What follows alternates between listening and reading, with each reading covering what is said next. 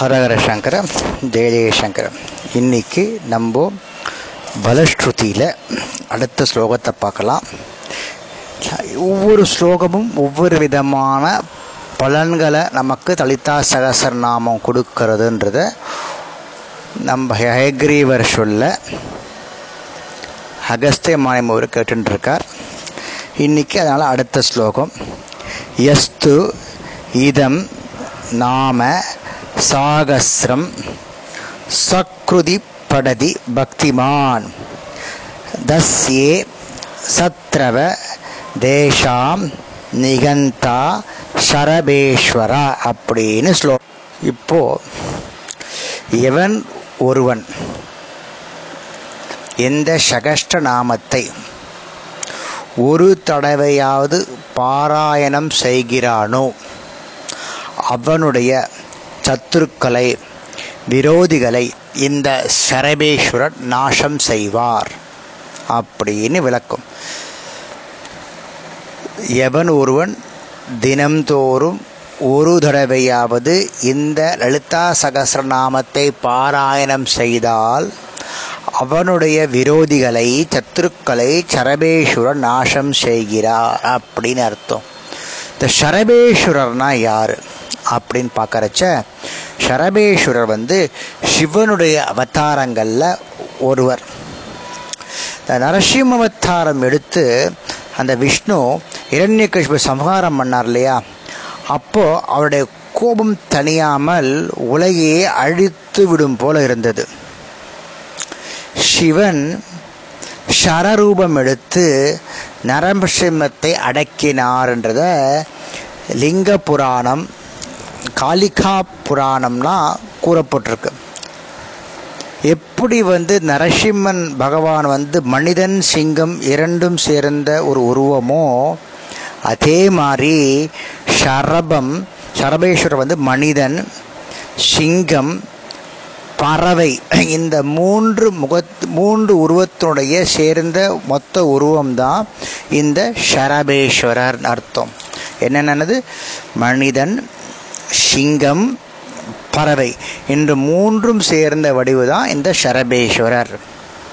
அடுத்த ஸ்லோகம் யோ வாபிச்சாரம் குருதே நாம சாகஸ்ர பாட்டகே நிவர்த்திய தத்கிரியாம் அந்யாத் தம்பை பிரத்யங்கிராஸ்வயம்.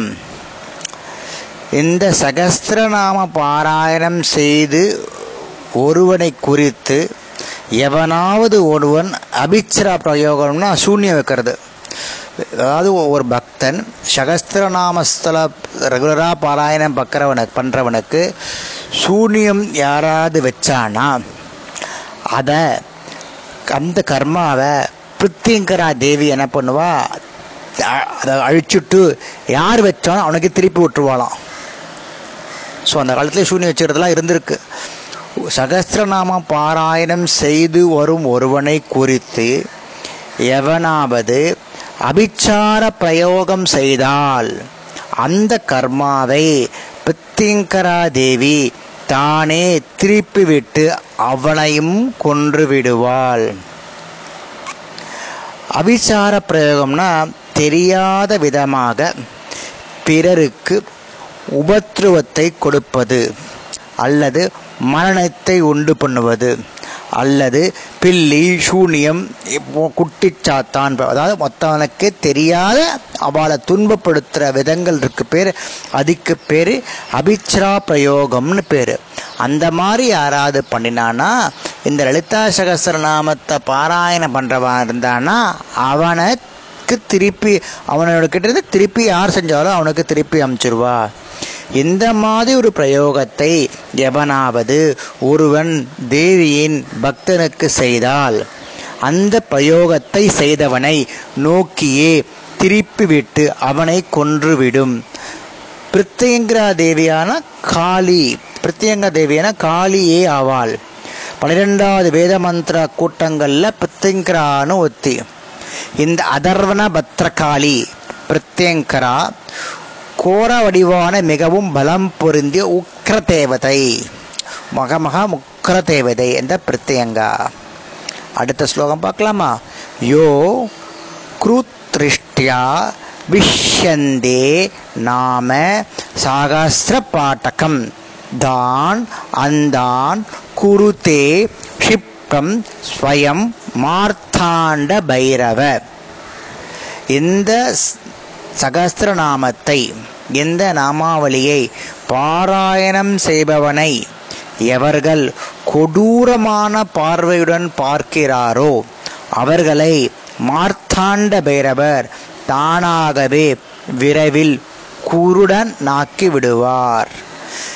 ஒருத்தர் பக்தன் லலிதா சகஸ்திரநாமத்தில் பாராயணம் பண்ணிட்டு இருக்கவன இன்னொருத்தன் கொடூரமான பார்வையால் பார்த்தானா அவனுக்கு அந்த பார்வையை இழக்க செய்திடுவாள் லலிதாம்பிகை. யாரு? மார்த்தாண்ட பைரவர் மூலியமா. இந்த மார்த்தாண்ட பைரவர் 785 ஸ்லோகத்தில் நம்ம பார்த்துருக்கோம். அதில் வருது மார்த்தாண்ட பைரவர்னா சூரியனை குறிக்கும். கண் பார்வையை கொடுப்பதும் கெடுப்பதும் சூரிய ஒளியினால் மட்டுமே முடியும். பக்தியோடு சூரிய பகவானை உபாசனை செய்தால் கண் பார்வை தீர்க்கமாகும். நேரடியாக சூரியனை பார்க்க முயற்சித்தால், நேரடியாக கண் வெண்மையில பார்த்தால் அவனுக்கு பார்வை போய்விடும். இந்த மார்த்தாண்ட வீரபைரவர் ஒரு தேவதை. பச்சிமான்யசத்தில் 10 வீரபைரவர்கள் ஒருவர் இந்த மார்த்தாண்ட வீரபைரவர். அடுத்த ஸ்லோகம் தனம்யோ ஹரதே சோரைஹி நாம சாகஸ்திர ஜாபினக யத்ர குத்ர திதம் வாபி க்ஷேத்ரபாலோ நிவந்திதம். இந்த சகஸ்திரநாமத்தை பாராயணம் செய்வடைய செல்வத்தை, சொத்துக்களை எவனாவது திருடர்கள் மூலமாகவோ அவனோ டைரக்டாகவோ அபகரித்தால் அவன் எங்கு இருந்தாலும் அவனை இந்த க்ஷேத்ரபாலர் கொன்று விடுவார். லலிதா சகஸ்திரநாமம் பாராயணம் பண்ணுறவரை அவனுடைய செல்வத்தை யாராவது அபகரித்தானா அந்த செல்வத்தை அபகரித்தவனை க்ஷேத்ரபாலகர் கொன்று விடுகிறார். இந்த க்ஷேத்ரபாலன்ற விளக்கத்தை நம்ம ஏற்கனவே ரொம்ப டீட்டெயில்டாக நம்ம பார்த்துருக்கோம். எவன் அபகரிக்கிறானோ என்று சொல்லாமல் எவன் திருடர்களை கொண்டு அபகரிக்கிறானோ, அதாவது ஒருத்தன் தூண்டி விடுவான் இல்லையா, 2 பேருமே அழிஞ்சு விடுவா அப்படின்னு சொல்கிறது. இந்த க்ஷேத்ரபாலன் சிவனுடைய வடிவம்ன்றது நம்ம 354 ஸ்லோகத்தில் நம்ம பார்த்துருக்கோம். க்ஷேத்ரபாலாய நம க்ஷேத்ரபால சமர்ச்சிதான்னு வரும். அதை நம்ம டீட்டெயிலில் விளக்கம் ஏற்கனவே பார்த்துருக்கோம். அடுத்த ஸ்லோகம் வித்யாஷு குருதே வாதம் யோவித்வான் நாம ஜாபினகா தஸ்வாக்கு சம்பனம் சத்யக்ரோதி நகுலீஸ்வரி.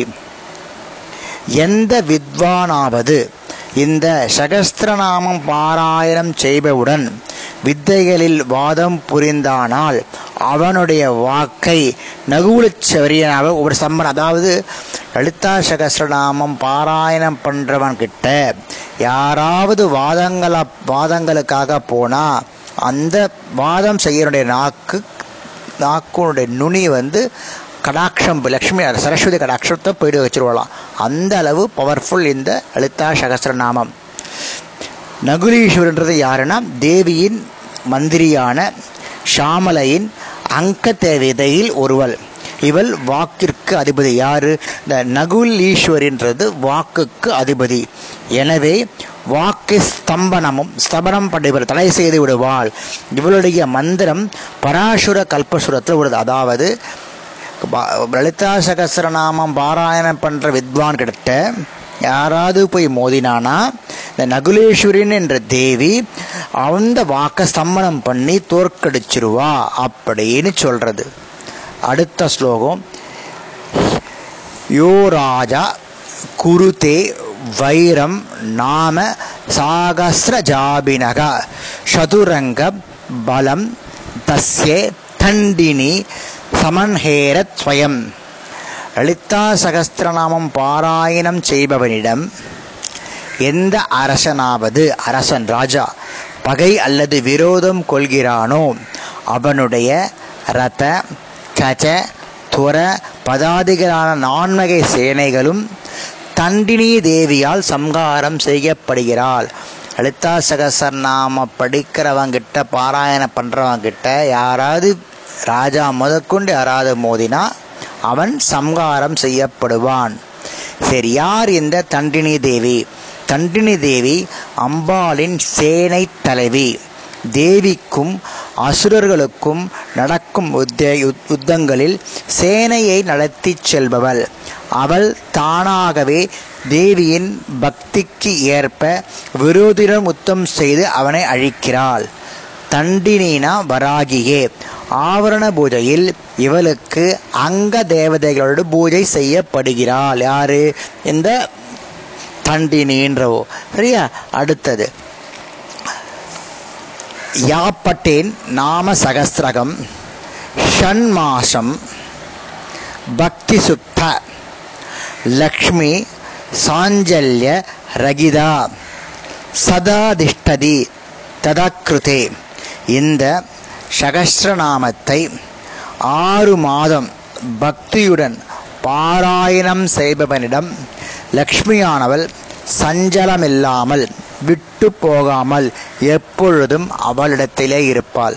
இந்த லலிதா சகஸ்திரநாமத்தை 6 மாதம் தொடர்ந்து பாராயணம் பண்ணினோன்னா அந்த வீட்டில் லக்ஷ்மி அதாவது பர்மனண்ட்டாக வாசம் செஞ்சுன்னு இருப்பா அப்படின்னு ஹயக்ரீவர் நம்ம அகஸ்திய முனிவருக்கு சொல்கிறார்.